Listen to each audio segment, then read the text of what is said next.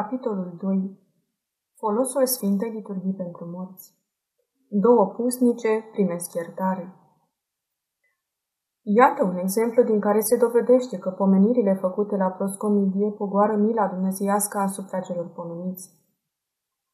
În timpul vieții preacuviosului Benedict, istorisește Sfântul Grigorie dialogul, erau două postitoare care, slăvindu-se printr-o viață sfântă, Aveau urâtul obicei de a vorbi mult și a spune multe neadevăruri și vorberele. Sfântul le-a rugat ca să mai pună frâu limbii, amenințându-le cu refuzul sfintelor taine în caz de neascultare. Însă ele nu s-au lăsat de viciul lor înrădăcinat și peste câteva zile au murit amândouă, excomunicate prin amenințarea dreptului. Ca pusnice, ele au fost îngropate în biserică, însă, ca excomunicate, nu puteau rămâne în ea. Când diaconul în timpul Sfintei Liturghii zicea, câți sunteți chemați ieșiți, ele, după cum s-a descoperit unor creștini, părăseau sicriele lor și ieșeau din biserică. Auzind despre aceasta, Sfântul Benedict trimise o prescură la biserica unde erau ele îngropate, spunând să se scoată din ea părticică pentru odihna sufletelor lor și să le pomenească la săvârșirea înfricoșătoarelor și dătătoarelor de viață taină. Deoarece după aceasta nimeni n-a observat ieșirea lor din biserică, credincioșii înțeleseseră că prin jertfa adusă pentru răposate, după dorința robului lui Dumnezeu Benedict, ele au dobândit iertare de, de la Dumnezeu. Un frate este ispovit din muncile iadului prin Sfânta Liturghie. Pentru a înțelege mai bine puterea jertfei celei fără de sânge pentru sufletele răposaților, Vom cita încă un caz din viața Sfântului Grigorie, dialogul istorisit de el însuși. În mănăstirea mea, zice el, era un fratele cu numele de Just, care se ocupa cu medicina. Odată căzu într-o boală grea și când nu mai era nicio speranță de îndreptare, atunci alți frați, răscolindu-i lucrurile, găsirea ascunse într-o doctorie trei monede de aur.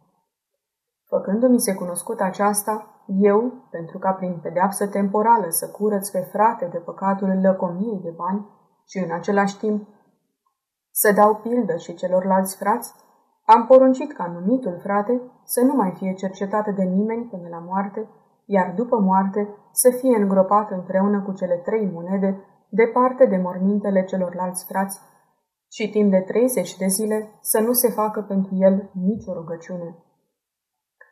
El a murit și a fost îngropat după cum am poruncit. Trecură 30 de zile de la moartea lui Just. În fine, mi se făcu milă de el. Și dorind al izbăvi de chinurile de după moarte, am poruncit ca în următoarele 30 de zile să se facă pentru odihna sufletului său rugăciunile pentru morți cu parastas. În noaptea după ultima liturghie pentru cei morți, mortul se arătă fratelui său și îi zise, Până acum îmi era rău, dar acum îmi e foarte bine, pentru că astăzi m-am împărtășit. Așadar, prin mântuitoarea jertfă cea fără de sânge, fratele se izbăvi de munci. Un suflet din iad cere să îi se facă liturghie. Era un preot și mergea la baie pentru că avea o boală și baia era pe locul lui.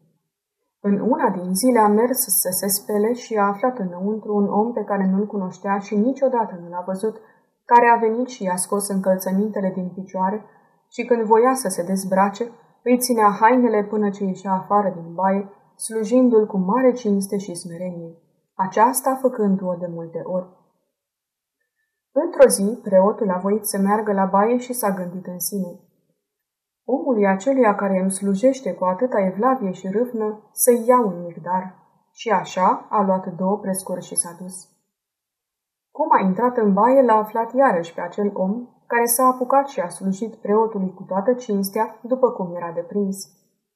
Când preotul a voit să plece, a scos cele două prescuri și le-a dat bărbatului aceluia ca binecuvântare și pentru slujba pe care i-a făcut-o. Iar acel om, supărat, mi-a zis cu lacrimi, Sfinte Părinte, de ce îmi dai mie aceste prescuri? Această pâine este sfântă și eu nu pot să o mănânc, pentru că eu, cel pe care mă vezi, am fost stăpân peste această baie și am făcut multe rele întrânsa și m-am osândit și mă muncesc aici și în acest loc unde am făcut păcatele. Totuși, părintele meu, de vrei să-mi dai dar, aceasta te rog, prescurile acestea să le faci lui Dumnezeu liturghie și să te rogi pentru păcatele mele. Și cum ai făcut liturghiile pentru mine, vino după aceea și dacă nu mai aflat aici, să știi că a fost ascultată rugăciunea ta de către Dumnezeu și mai izbăvit de muncă. Și cum a zis preotului cuvintele, dispărut din fața lui și n-a mai apărut.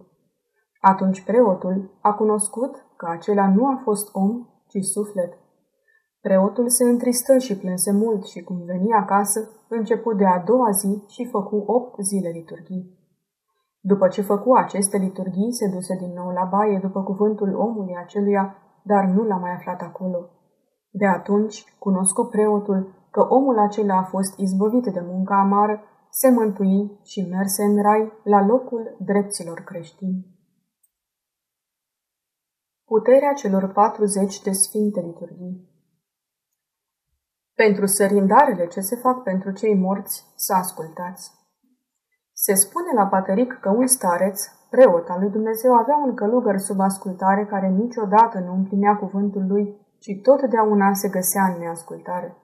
Starețul spunea către el, Fratele meu, nu-mi pare rău pentru că nu faci voia mea, ci plâng și îmi pare rău de pierderea sufletului tău, pentru că știu că de bună seamă, pentru neascultarea ta, vei lua munca de veci.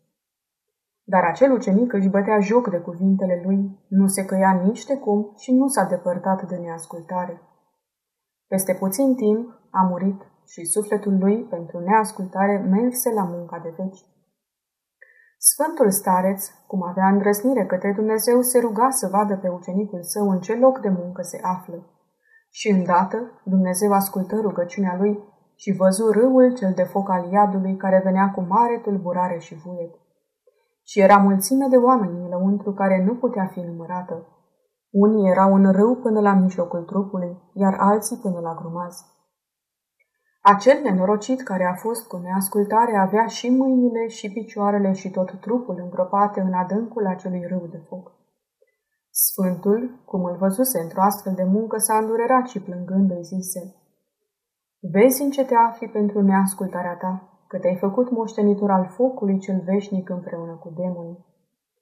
Și strigă acesta cu mare glas, Părinte al meu, de voiești poți să mă izbăvești și să mă scoți din acest chin în care mă chinuiesc. Vai de mine, nenorocitul, vai de mine, pentru că eram cu neascultare, mă muncesc veșnic. Ferice de cei ce au ascultarea și vai de cei ce nu ascultă. Trezindu-se din somn, starețul și făcând toată slujba după obiceiul lui, a început și liturgia, rugând pe Dumnezeu pentru mântuirea nenorocitului său ucenic și a slujit zilnic 20 de liturghii și s-a rugat iar să vadă unde este ucenicul. Așa a văzut a doua oară râul de foc cu acel popor chinuindu-se și ucenicul lui până la mijlocul trupului chinuindu-se. Și cum văzu ucenicul pe starețul lui, strigă către el cu mare glas, Prea cinstitul meu, părinte, iată, pentru sfintele tale molifte și rugăciuni, am fost izbăvit de muncă cu jumătate din trup și te rog, ajută-mi ca să fie izbăvit tot trupul și să merg la lumina de veci.